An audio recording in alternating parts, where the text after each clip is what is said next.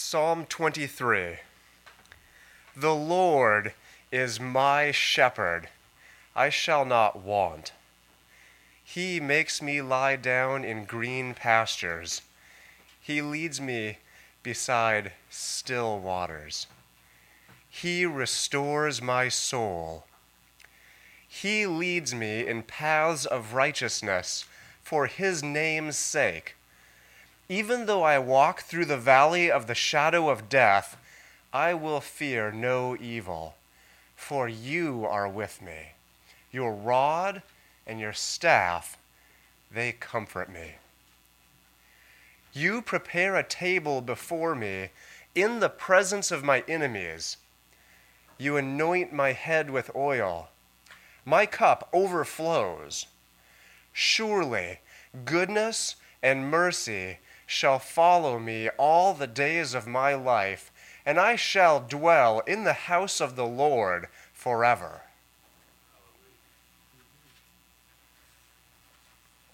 John chapter 10. Truly, truly, I say to you, he who does not enter the sheepfold by the door, but climbs in by another way, that man is a thief and a robber. But he who enters by the door is the shepherd of the sheep. To him the gatekeeper opens. The sheep hear his voice, and he calls his own sheep by name and leads them out.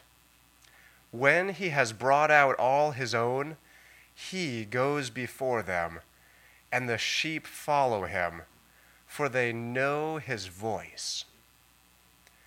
A stranger they will not follow, but they will flee from him, for they do not know the voice of strangers.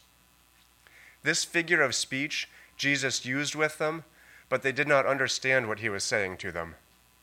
So Jesus again said to them, Truly, truly, I say to you, I am the door of the sheep.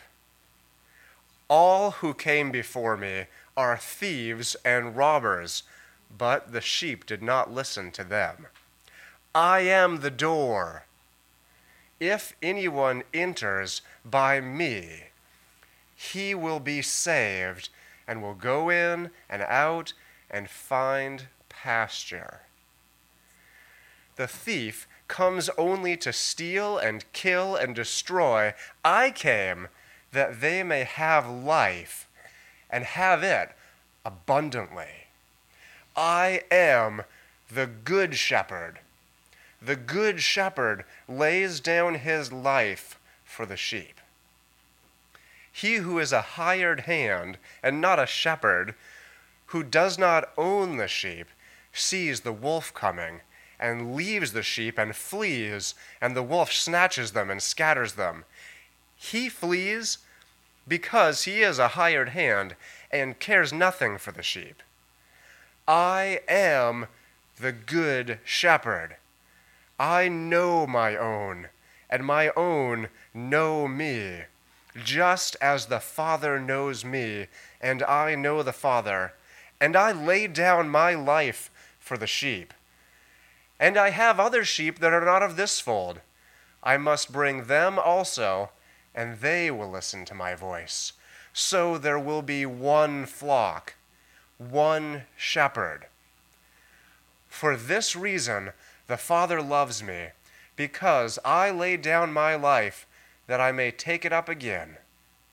No one takes it from me, but I lay it down of my own accord. I have authority to lay it down, and I have authority to take it up again. This charge I have received from my Father there was again a division among the Jews because of these words. Many of them said, He has a demon and is insane. Why listen to him? Others said, These are not the words of one who is oppressed by a demon. Can a demon open the eyes of the blind?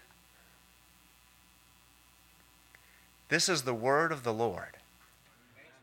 What a glorious passage we have before us today.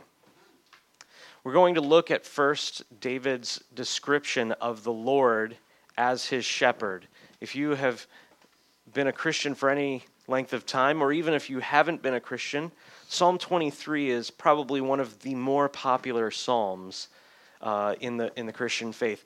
It is an extremely beautiful psalm, and we're going to look at how this psalm tells us something about the shepherd who David calls the Lord. And that word, the Lord, means Yahweh. It is God's name. And so we're going to see how God is the shepherd of David. But we're actually only going to look at the first two verses, and then we're going to move to John and his gospel.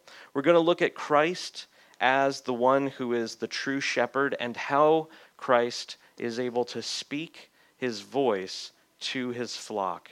After looking at Christ as the shepherd, we're then going to follow the text to where Jesus then says, I am the door. And then wonderfully, he moves again back to, I am the good shepherd. And so we're going to be moving through the text, progressing along, and then after examining John's gospel, then we're going to go back to, to David's psalm and continue.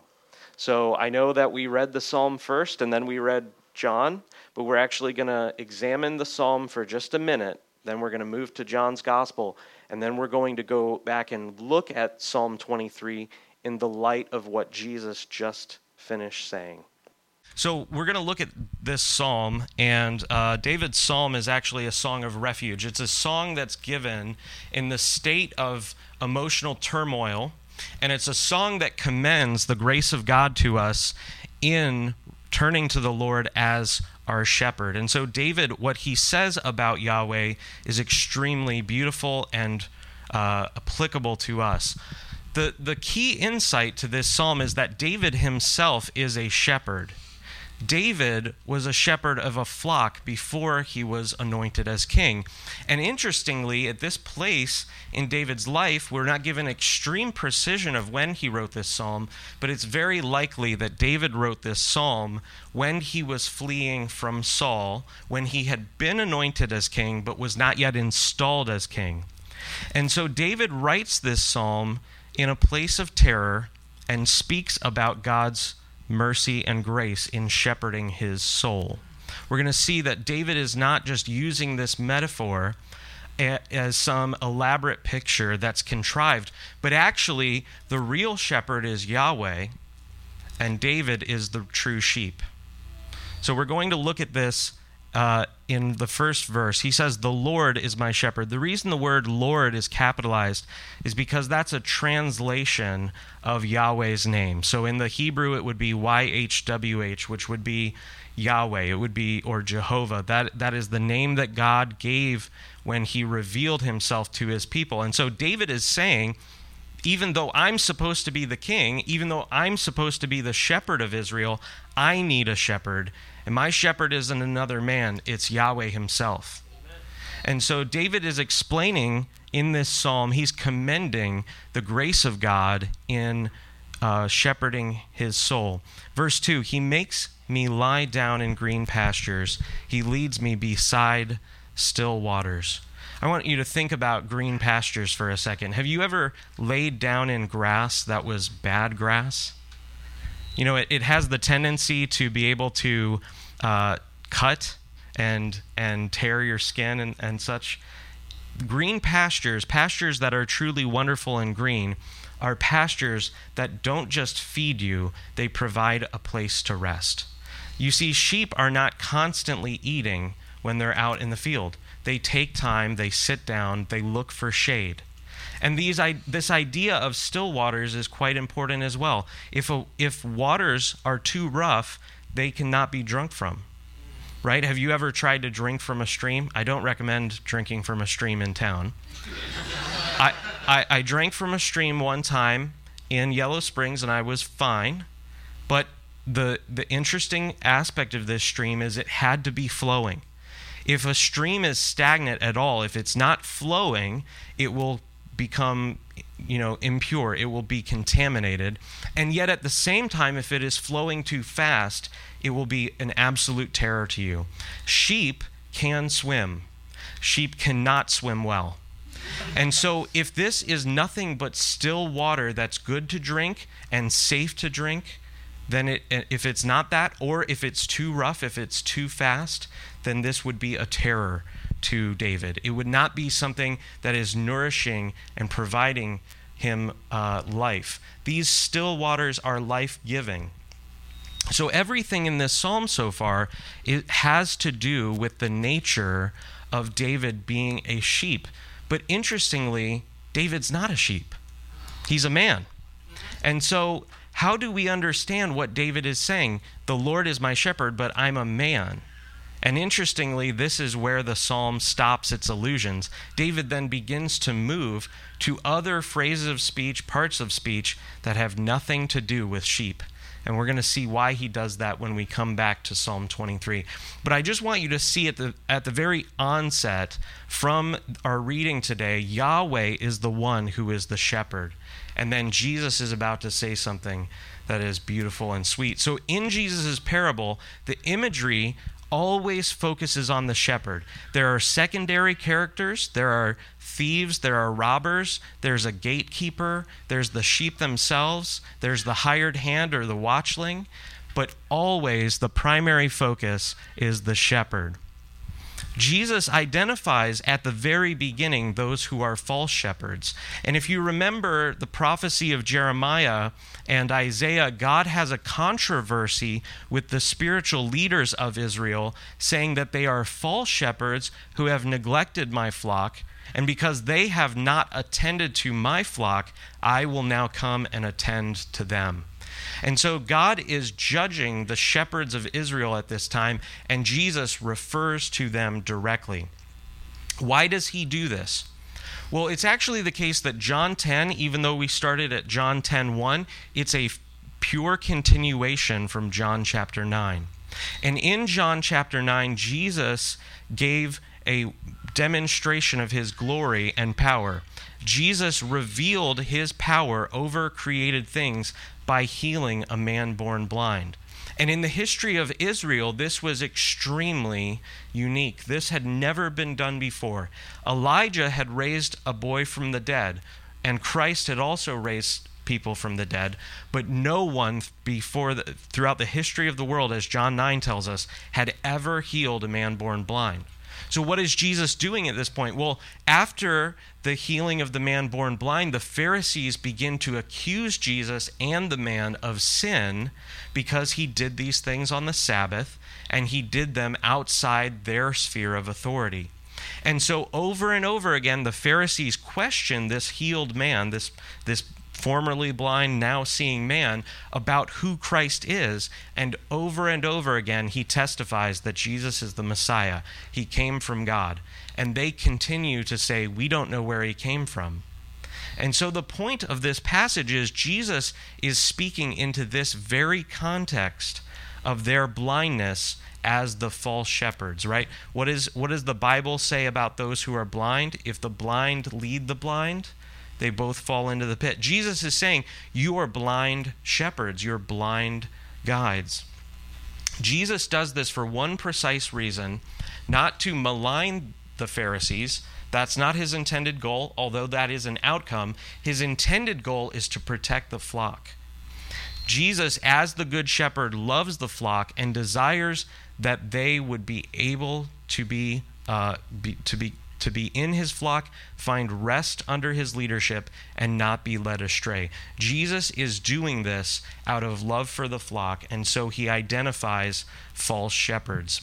Right before this parable, as I mentioned, he heals a blind man, and this causes the confrontation, which is the context for verse 1. He says, Truly, truly, I say to you, he who does not enter the sheepfold by the door, but climbs in by another way, that man is a thief and a robber. The point is this that Jesus is saying there is one way by which leaders of the flock may come to take care of the flock, and it is if they go through the door. Now, this door he does not precisely identify, although you could say that it would be the Father, or you could say that it might be through the covenant, uh, you know, continuation of the house of Israel. The point is this that Jesus is saying something about his qualification. He has the right to go through the door. Jesus absolutely is not like the thieves or the robbers. He has the right and authority. Indeed, the flock was made for him. That is the whole point that the flock exists, is because the Father wants to give to the Son a people. So Jesus is the true shepherd, and he calls them by name. You see, at this point, Jesus is using a parable, and he's describing thieves and robbers who try to come in and malign the flock or steal the flock, versus himself who comes in through the door, through his Father's approval, as the true continuation of all the prophets and everything that they had shared with the people of Israel. And yet, at this point, the, the flock was being abused the flock was being terrorized by these wrong shepherds. And so Jesus says in this parable, But he, the one who enters by the door, is the shepherd of the sheep. To him the gatekeeper opens. The sheep hear his voice, and he calls his sheep by name. I want to, I want to emphasize this last portion that Jesus is the shepherd who calls his sheep by name. He calls his sheep not just by name in a general sense, you're my sheep. Come on, little sheep. What he does is he calls his sheep by name. The, the passage means very clearly that he knows who his sheep are. How can you call someone by name if you don't know them? And so Jesus is not a stranger to the flock. He has perfect knowledge of his flock and their condition at all times. What was the prophecy given to the house of Israel in Jeremiah? I, I call you by name. That's exactly what Jesus is drawing on in this passage. He knows his sheep by name and he calls them by name. And the reason they obey is he calls them by name and leads them out. The sheep hear his voice. The sheep aren't hearing just a regular sound, they're hearing him say his name. Have you ever when you were growing up, I'm sure this happened to you. If you had parents who ever disciplined you, there's a there's a way that your name is spoken to get your attention. If you if your middle name in, in English, if your middle name is ever added, I've already done this, and Susan hasn't even been doing anything dramatically wrong. Uh, I've already said Susan Abigail right? Susan Abigail, because at that point, I'm trying to communicate to her there's something very important here. That's not for babies. You can't touch the outlet. Susan Abigail. But see, what Jesus is saying here, it's not like just someone saying your name. If you meet someone, you know, they say, hey, my name's Jim. You respond, hey, Jim, that's, it's nice to meet you. That way of just saying the name is not what Jesus intends at all. Jesus is not saying the name of his sheep in a scornful sense. He's not saying their middle name. He's calling them by name in order that they would identify him. There's another way that your name is used by your parents, right? It's a, the other way that your name is used is in a tender fatherly or motherly or affectionate way. There's, there's a way that your spouse says your name, and the way that they say your name is totally different than the way anyone else uses your name. Why? Because the way that they say it has context, it has relationship, it has knowledge behind it. Jesus knows you by name and he calls you by name. He doesn't call you, in a sense, to scorn. He doesn't call his sheep out uh, in anger, he calls his sheep in tender and loving affection. And as they pass by him, as they move by him, he watches them one by one, individually, all together. When he has brought out all of his own, he goes before them, and the sheep follow him, for they know his voice. Right? It's this idea about the stranger's voice they don't recognize. They recognize the Lord's authority because they know his voice. And he speaks in a way that calls them to himself. What Jesus is explaining here is these are the marks of the Good Shepherd. This is the mark of the God who comes to bring out his flock. I love this part, the, the first part of this verse. If you've ever read the Bible and you've been wondering why do, you know, the book of Numbers, they, they chronicle and count each person in the house of Israel. Why do they do that? Why does the Bible waste so much time telling you w- which tribe had X number of men for fighting and how many there? The reason is, is because none of them get lost Jesus perfectly counts his people individually and as a group. It says, when he has brought out all of his own, not one of them is supposed to be left in the sheepfold that day. They're all supposed to come out and find food each day, day by day. The sheep follow him, for they know his voice. A stranger they will not follow, but they will flee from him, for they do not know the voice of a stranger. Having ensured that none are missing, Jesus goes first. Look at this very clearly. Jesus says that he goes before them. The idea is this that the shepherd is a forward guard for the flock. After he, standing at the door, is ensuring one by one they're leaving the fold to go find pasture for that day, he then goes to the front and starts leading them where he wants to take them. And this has to be understood spiritually speaking that Jesus is the vanguard or the forward guard for his people. That Jesus, as the mediator, and high priest of our confession, he goes and tastes of death before his people do. The point is this that Jesus calls his disciples, he says, I'm sending you out as sheep among wolves. Some of them will abuse you, some of them will kill you. The point is this that Jesus is not leading his people anywhere he was not willing to go himself. Some of you are called to great things in God. Some of you are called to become missionaries. Some of you are called to become pastors. You are called as Christians to suffer like Christ. Take courage. He never calls you to something he wasn't willing to go and experience himself. This is, I think, what the point of what Jesus is saying. The shepherd goes before them and he places himself in between the danger and the flock. Jesus is going to say this again later on in the passage. Christ leads not just by a simple general sense of direction, but by his voice. And by his voice, I don't mean the subjective sense of the Spirit. I mean his voice as recorded in the scriptures. Not giving particular direction about the name of the person you'll marry in five years, or the sort of job that you'll have or the industry that you should move to, those are few and far between in the Christian life. The general sense of being a sheep is that you should be listening to the voice of the shepherd. Where is the voice of the shepherd found? It's found in the scriptures. It's found day by day as you are trying to find food because the shepherd wants to feed you day by day. The people at this point do not understand the imagery at all, and so Jesus just continues using it. I love this part because they don't understand the imagery.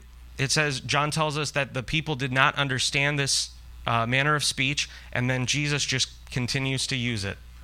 Why? Because continued exposure to the Word of God produces life. I think that's what Jesus is doing. He, he continues to use it because there are some in the crowd who are hearing his teaching who really are understanding, and he's confident that his word is going to bear fruit. So Jesus moves from the imagery of him being the good shepherd, and now he switches to saying he is the door. So Jesus again said to them, Truly, truly, I say to you, I am the door of the sheep. All who came before me are thieves and robbers, but the sheep did not listen to them. False messiahs who attempted to lead the people away were rejected by the sheep. At this point in the history of Israel, in the first century, uh, before Christ arrived, there had arisen no, a large number of false prophets and false messiahs claiming to be the Christ. They had claimed to be that one who was going to finally deal with the Romans and establish the kingdom of God in fullness. And over and over again, all of these false messiahs, false shepherds, drew people away from the flock for their own purposes. But what Jesus is saying is that none of the people who followed the false shepherd's voice, none of those were in my flock at all. Christ's true sheep can never be deceived because he protects them. How does he protect them? He protects them by his word. He protects them by his voice. He gives them wisdom and direction through his scriptures that they would be saved, that they would be thriving as sheep. We're going to see what David says about that in just a few minutes. Christ himself, therefore, is the only way by which people may enter the sheepfold. You see, Jesus himself says that I'm the shepherd who goes in through the door, and then he changes the imagery and says, not only that, I'm the door. You can't get into the sheepfold unless you go through me. That's going to be really important in a few minutes, as we're going to see. He says, I'm the door. If anyone enters by me, he will be saved and will go in and will go out and will find pasture. The idea is this that there is a fence around the sheepfold. That's what the word sheepfold means. It's not the flock. The flock and sheepfold are slightly different terms. The sheepfold is the area that protects the flock. Why? Because flock can run away, they can get in trouble, they can get into places they shouldn't get into. But not only that, wolves can come in, and so the, the, the fence provides protection for the sheep. If you're ever driving out to Beaver Creek, there's a little fence right when you get to, I believe that's uh, Burkhardt or Kemp and Grange Hall. There's a fence, and there are sheep there. And the reason why there's a fence, because there's a road. The fence protects those sheep from wandering. It's not just that people are trying to get in, it's that the sheep accidentally get out. They, they really do not know any better. It's, sometimes you will have malicious sheep. Sometimes you will have sheep that are mischievous. But really, for the most part, sheep wander. And the reason they don't wander is because there's a fence, because there's a fence holder, there's a doorkeeper, there's a gatekeeper. Verse 10 The thief comes only to steal and kill and destroy. I came that they may have life and have it abundantly. How many times have you heard this quoted outside the context of this passage? This is a great verse, but in the context, he's describing those who are trying to sneak into the sheepfold versus those who are going through the door and who the door is and what he's doing as the door. We're going to see that in just a minute. But what Christ is saying is that he comes, the reason he comes is that they may have life, and he does it by allowing them. He becomes the door. What do doors do in the natural? They they allow you to gain entry to somewhere, right? The fence protects the flock and doors allow access. Checked, guarded, managed access in and out of the flock. That's the imagery of what Jesus is doing. See, the problem is when you take these symbols or metaphors and you just short circuit them. Oh, Jesus is the door. Okay, so when I see door, I just read Jesus. The point is that Jesus is trying to say something about his role as the door. By saying that his sheep go in and out, Jesus is not teaching that his sheep should wander away from the flock and come back. He's not teaching that it's okay for you as a sheep to fall away and repent, to be revived and to and to slip back. He's not saying that going in and out is a good thing or a bad thing. This is actually the imagery of what daily life is supposed to be as a sheep. Every single day, the sheep have to leave the fold, they have to go and find pasture, they have to eat, and then they have to come every single night because the wolves come out at night. The wolves, the coyotes, the, the foxes, those who would malign the flock, who try to snatch away the sheep for their own devices to devour them, those come out in the darkness. And so the sheep have to return to the fold. The thief desires to kill, and Christ's mission is to bestow life. Those two things are diametrically opposed, they're opposed to each other. They want to kill the sheep, Christ wants the sheep to live. How will the sheep live? We'll see that in a minute. The one who prevents the thieves from gaining entry is the door himself. He puts himself between the harm that would come to the flock and the flock itself by saying, uh, excuse me, again, Jesus modifies the metaphor. He said at the beginning, he gave a parable about the shepherd. He then moved to him being the door, and now he's going to return again to that shepherd, just to repeat and to expand the imagery more and more.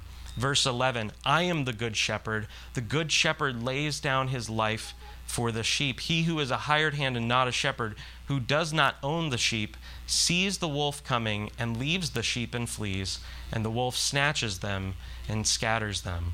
The point is this that shepherds will die for the sheep. The good shepherd will prevent the thieves from coming in. Jesus is going to lay down his life for the sheep. Just as Christ goes before the sheep, remember when it says he the shepherd goes before them? What happens when you're on a journey through fields, through through places unknown is that you arrive at danger. In any sufficiently large flock, you can't steer the flock somewhere else. You can't turn it around. If you happen upon a wolf in the journey, you have to deal with the wolf. And this is where David's background, again, turning just briefly to that psalm, is quite important because David actually had to kill animals in order for his sheep to be protected. We're told in the Bible that he has killed a lion. Can you imagine this as a human being? I, I would hate this idea if I was if I didn't know how to do this. The idea and prospect of having to put yourself between really tasty lambs and a really ferocious king of the jungle and to kill the king of the jungle without a gun. Can you imagine that? That that is a ridiculous prospect.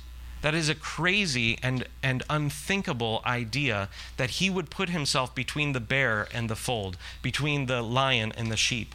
And yet, this is exactly what David is saying. He's saying that the Lord is my shepherd. He's the one who protects me from the wolves, the lions, the bears.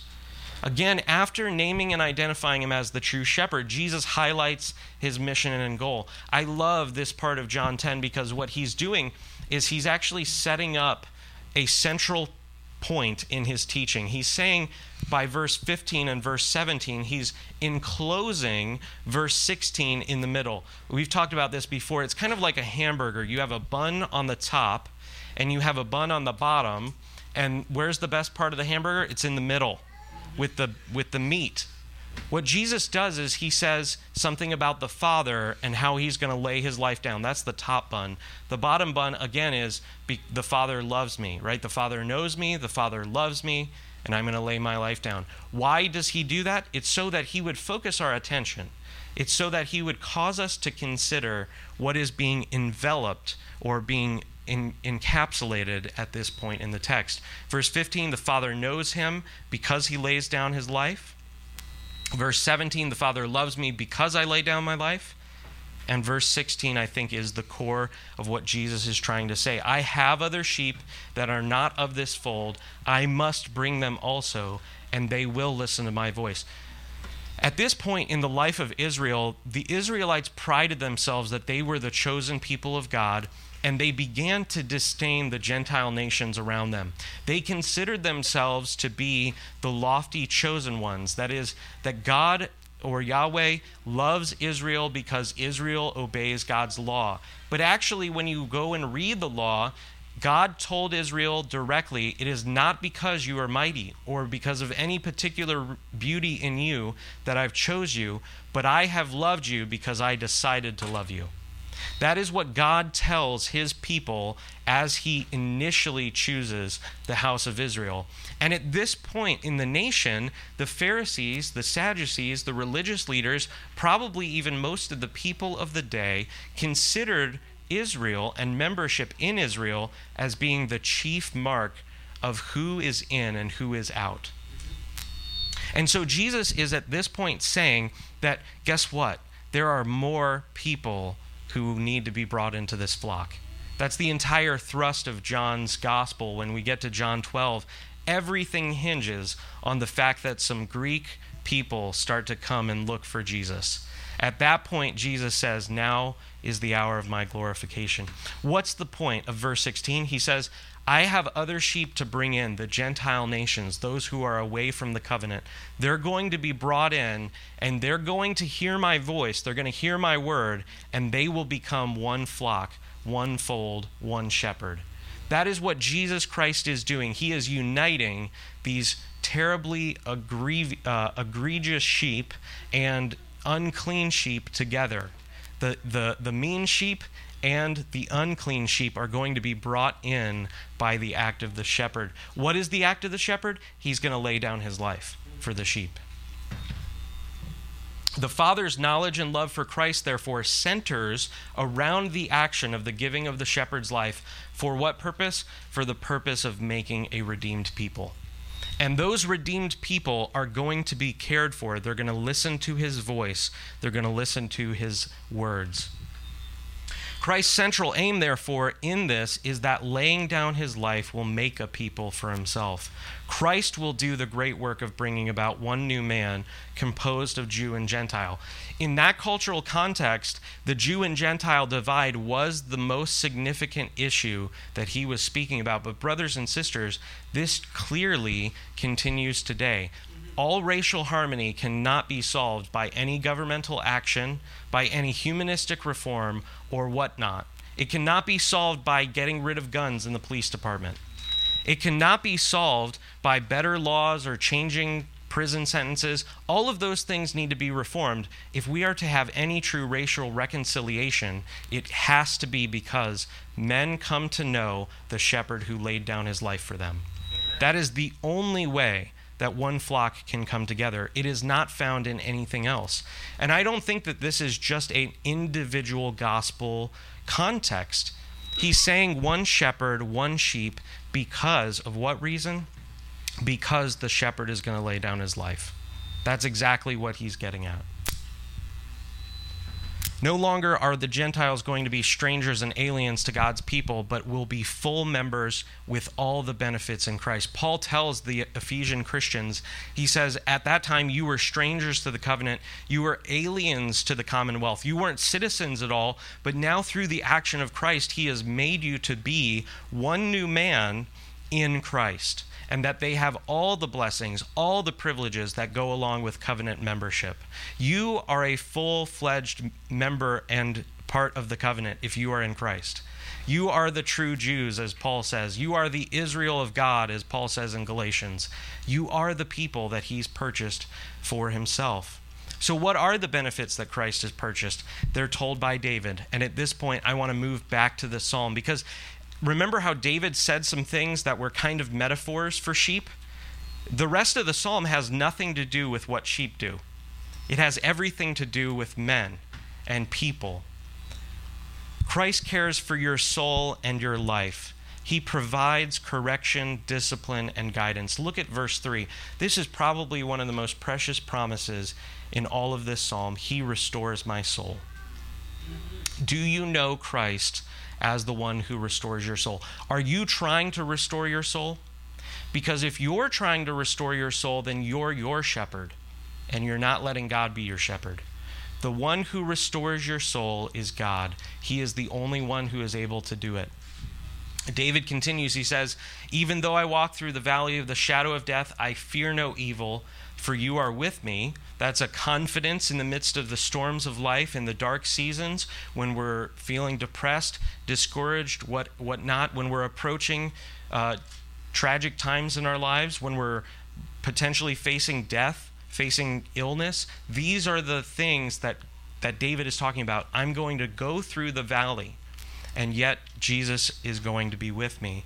Verse 4 Your rod and your staff, they comfort me. What does a rod and a staff of a shepherd do? The rod is not to beat the sheep. And so if you are, are you have this notion that in order to be redeemed by God, you have to really, you know, atone for your sins, that's not what the rod is for. The rod is for guarding the sheep and where needed, moving a sheep where it's getting in danger. The point is that the shepherd doesn't attack the flock. And so if you have wrong notions about God that are, you know, kind of the, what, what I would call a doctrine of evil, this notion that God is going to terrify me or God is going to uh, be really angry with me and make me pay for my sins. If, you're, if that's your understanding of what God is or what Christianity is about, Brothers and sisters, that is a false gospel. That is, that is a lie from Satan. He wants to keep you from coming to the real shepherd. He wants to keep you from res- being restored, having your soul restored. He feeds us not on the ground, but at a table. Sheep don't eat at tables, right? Look at what he says. He says, He prepares a table for me. The Israelites, when they were in the wilderness, where did they get their food from? They got it from the ground. The manna would fall on the ground, they would go and collect it. Why? Because at that point, that was not the final food for them, right? Jesus, when he, he is replaying the, the feeding in the wilderness in John 6, he doesn't throw the bread and the loaves, the loaves and the fishes on the ground.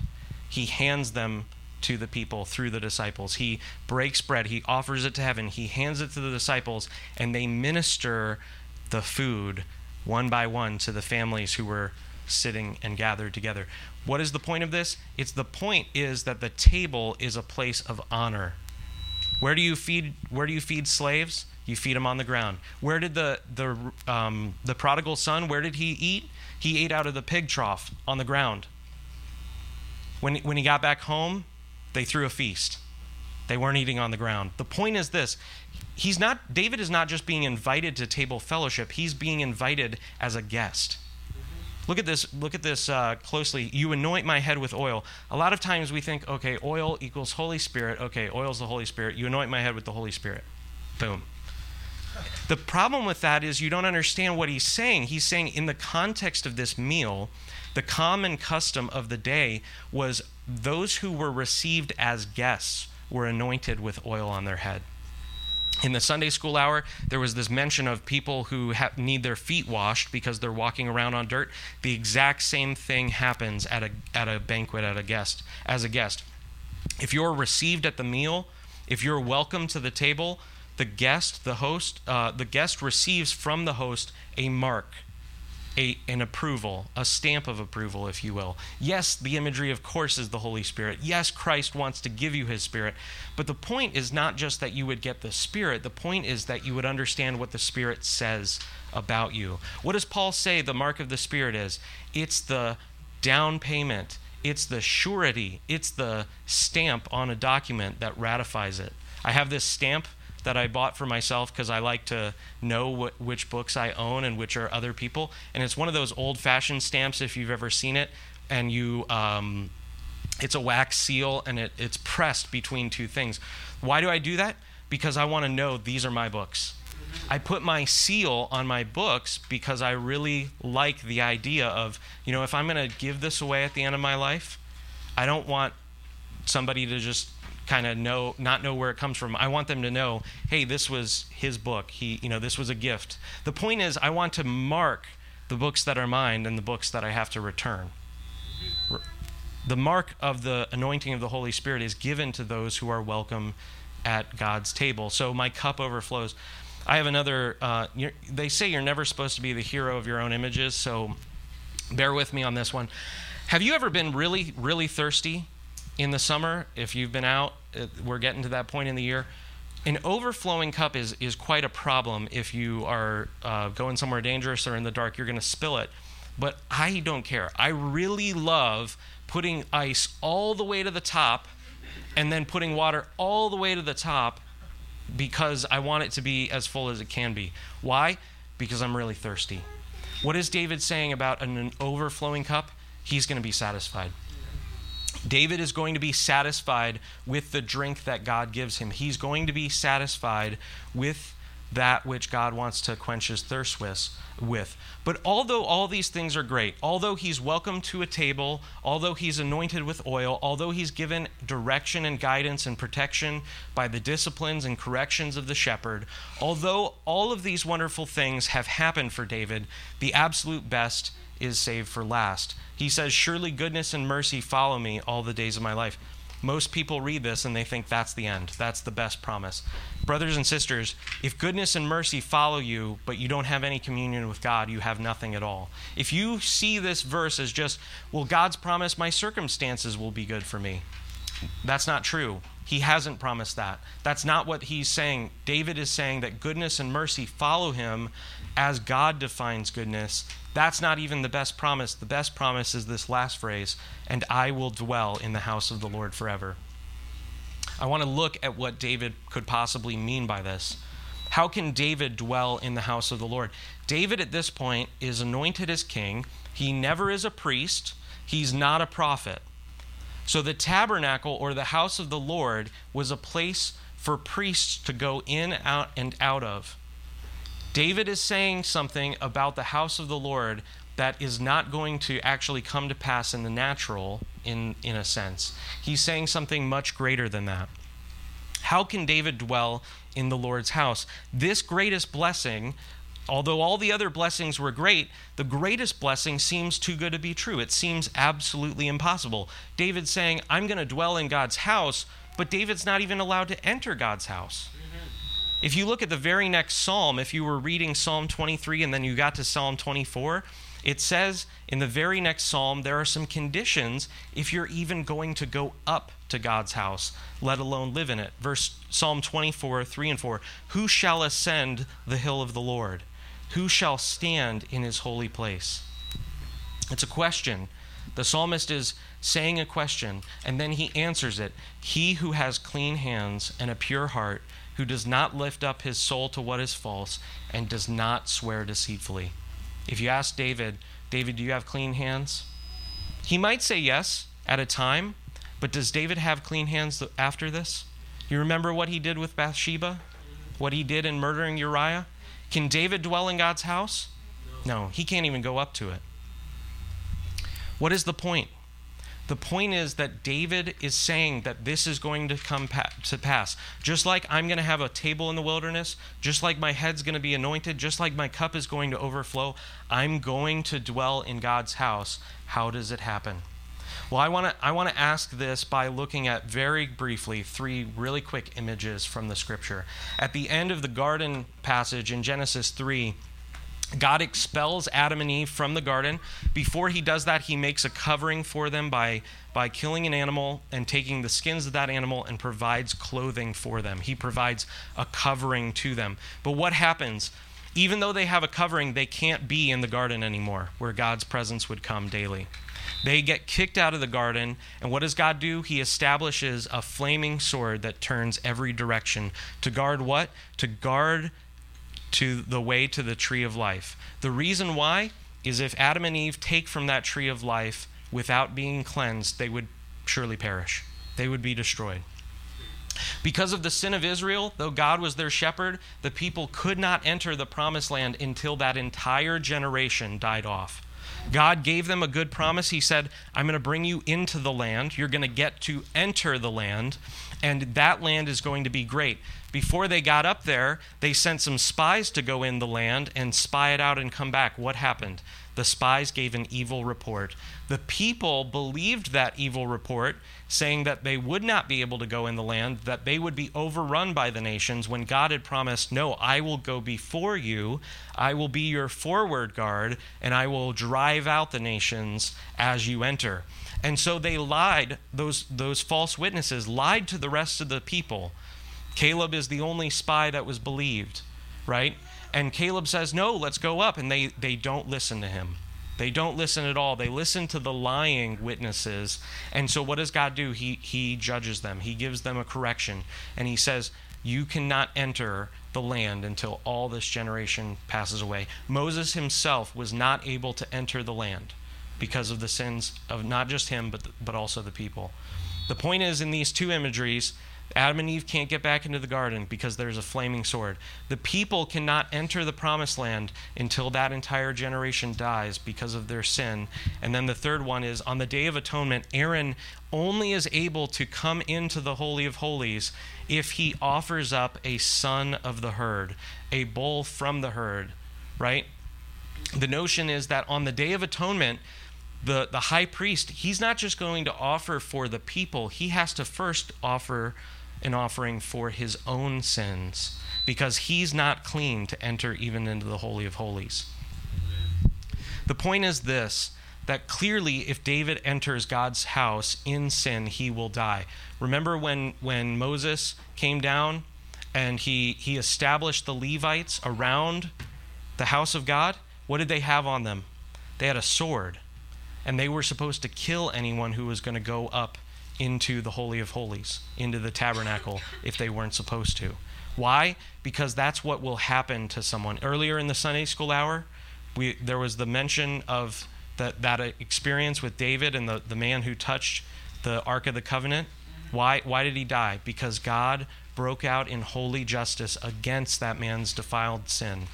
And this is the point that if we are to come before God, we're going to die. If David is going to go into God's house, he's going to be killed. Even though he's anointed as king, he has no right to go into, into God's house. The point is, David, if he goes and gets killed, how can he dwell? By the way, you have to be able, alive to dwell somewhere. That's a, that's a key feature of, of dwelling. So, how does he do this? Christ himself became the door by which we might enter. When he said, I'm the door, Jesus is saying, I'm going to go encounter those things which were placed at every single door. What was the first imagery? The garden. Remember the flaming sword? The second imagery is that generation had to die to pay for their sins before the next generation could enter. The third imagery was the son of the herd have, had to be offered up as an ascension offering. And that son of the herd, that bull, that, that cow, if you will, had to be cut and then burnt. Right? The flaming sword, cut and burnt. Christ has therefore opened the way to the garden by passing through the sword and the flame, the death of the cross. If you've ever wondered what our logo is as a church, it's on the slide. Christ is the door. That's supposed to be a, an archway, a doorway, and you cannot gain entrance into his flock unless you come by him. How did Christ do this? He opened up the way by passing through sword and flame, so to speak, the death of a cross. It's not it's not a, a coincidence that a cross looks like a sword. God set it up that way. Just as he leads his people out, he tasted death for every man. He experienced that death which allowed the next generation to enter the promised land.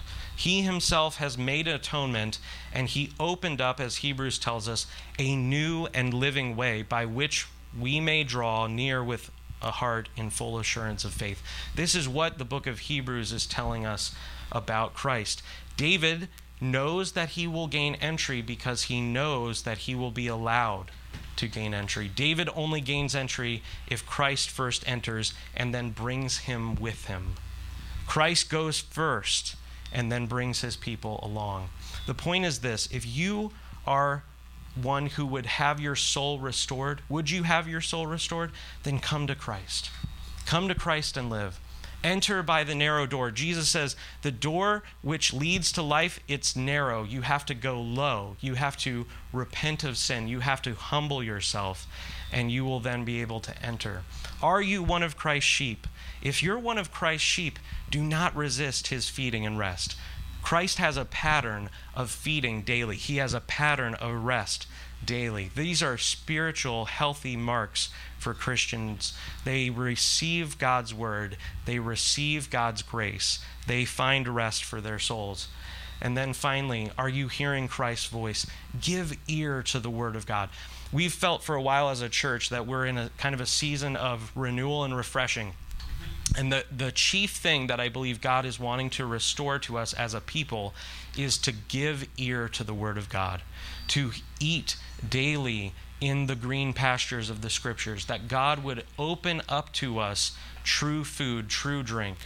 So even as we come to the table, Father, we pray that you would allow us by grace to truly feast with Christ. Lord, we thank you for your death in our place. We thank you, God, that you would give to us uh, these wonderful gifts and promises, and we pray that you would allow us by your Spirit to fully and truly repent, that we would be able to commune with you. In Jesus' mighty name, amen.